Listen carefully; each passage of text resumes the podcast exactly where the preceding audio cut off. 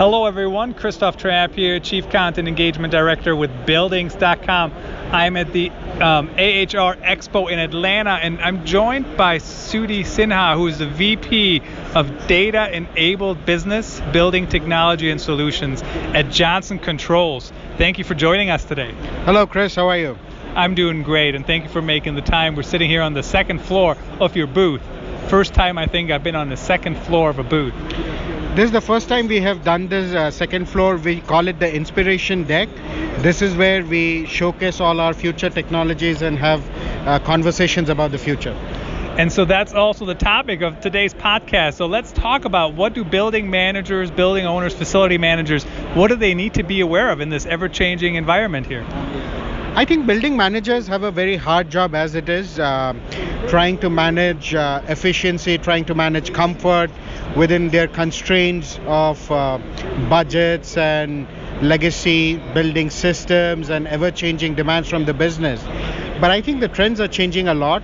We are seeing a lot more usage and adoption of uh, occupant engagement we are seeing a lot more focus on creating new experiences for the occupants of the buildings we see that businesses are demanding from their buildings to be more aligned with the commercial mission of the business so that requires uh, focus on different types of outcomes beyond reliability and efficiency. So we are talking more about experiences and outcomes.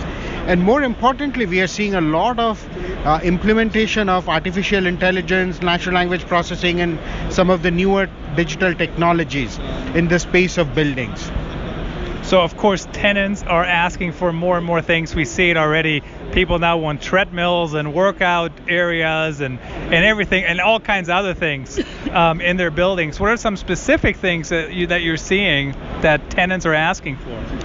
I think tenants are, uh, from our standpoint, looking for uh, better capabilities to do uh, things like hot desking, things like being able to manage their own personal environments uh, looking for wayfinding, the ability to reserve resources in a facility, be that uh, conference rooms or other lab areas or other types of uh, resources available, and be more connected with the broader world and understand what's going on in their facilities, who else is there.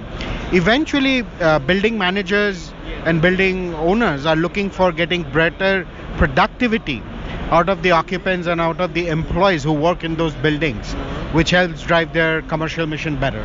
So when you say, uh, you know, control their own environment, that's as simple as the temperature, how they how it's set up, all those things, right? Yes. So temperature, lighting, and any other utilities they might have access to. You know what's funny about that? So uh, I've been in jobs where my temperature to change it in my office, I had to go into the CEO's office to change it, right? Now you can do it uh, from an app on your fingertips and you can do it for your own space. Or you could book uh, uh, conference rooms or other lab resources or any other type of environments and spaces within a building and be able to do all of that from a fingertip. We have an app for that called the Companion app, yeah. which is part of our enterprise management portfolio. And that's just from my office, and I don't have to mess with the CEO's office's temperature. well, now we can manage, uh, mess with our CEO's office because we control the app.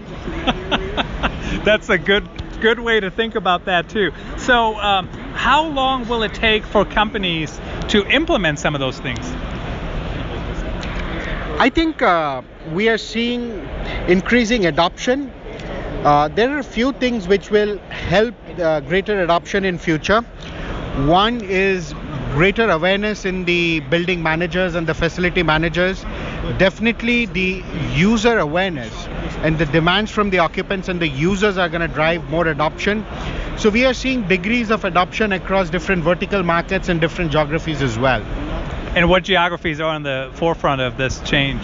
I think we are seeing a lot more uh, progress happening in both Asia as well as Middle East. Uh, there we have newer, uh, younger workforce.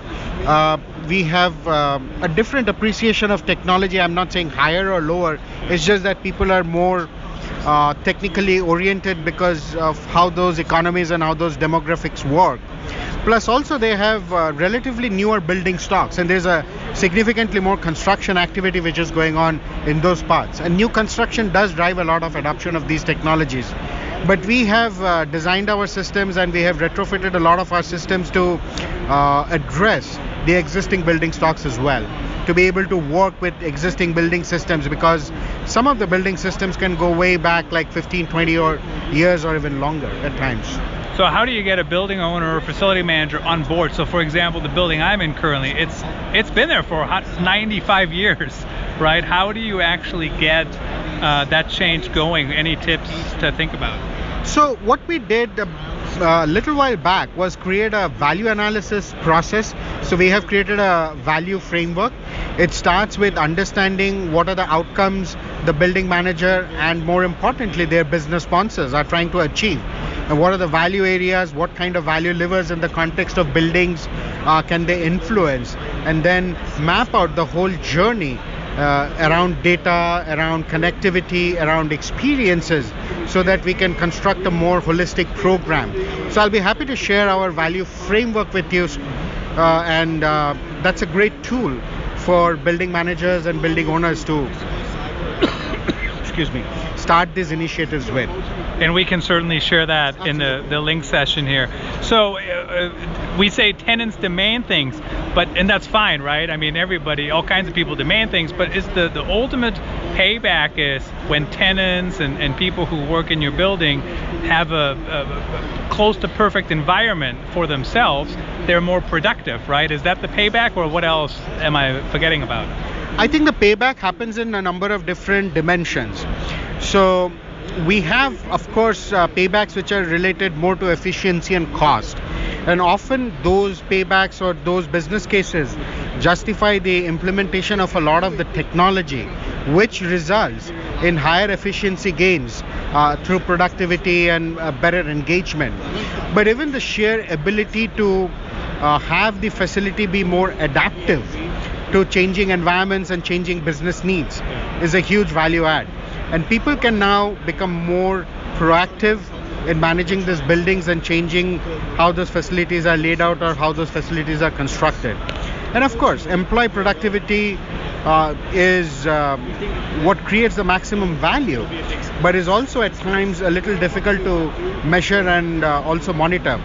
But the other dimension we see is that um, the ability to create new revenue streams, like we have a central plant optimization um, software, which allows uh, large campuses and building owners to, in fact, earn uh, money back from the participation in demand response program.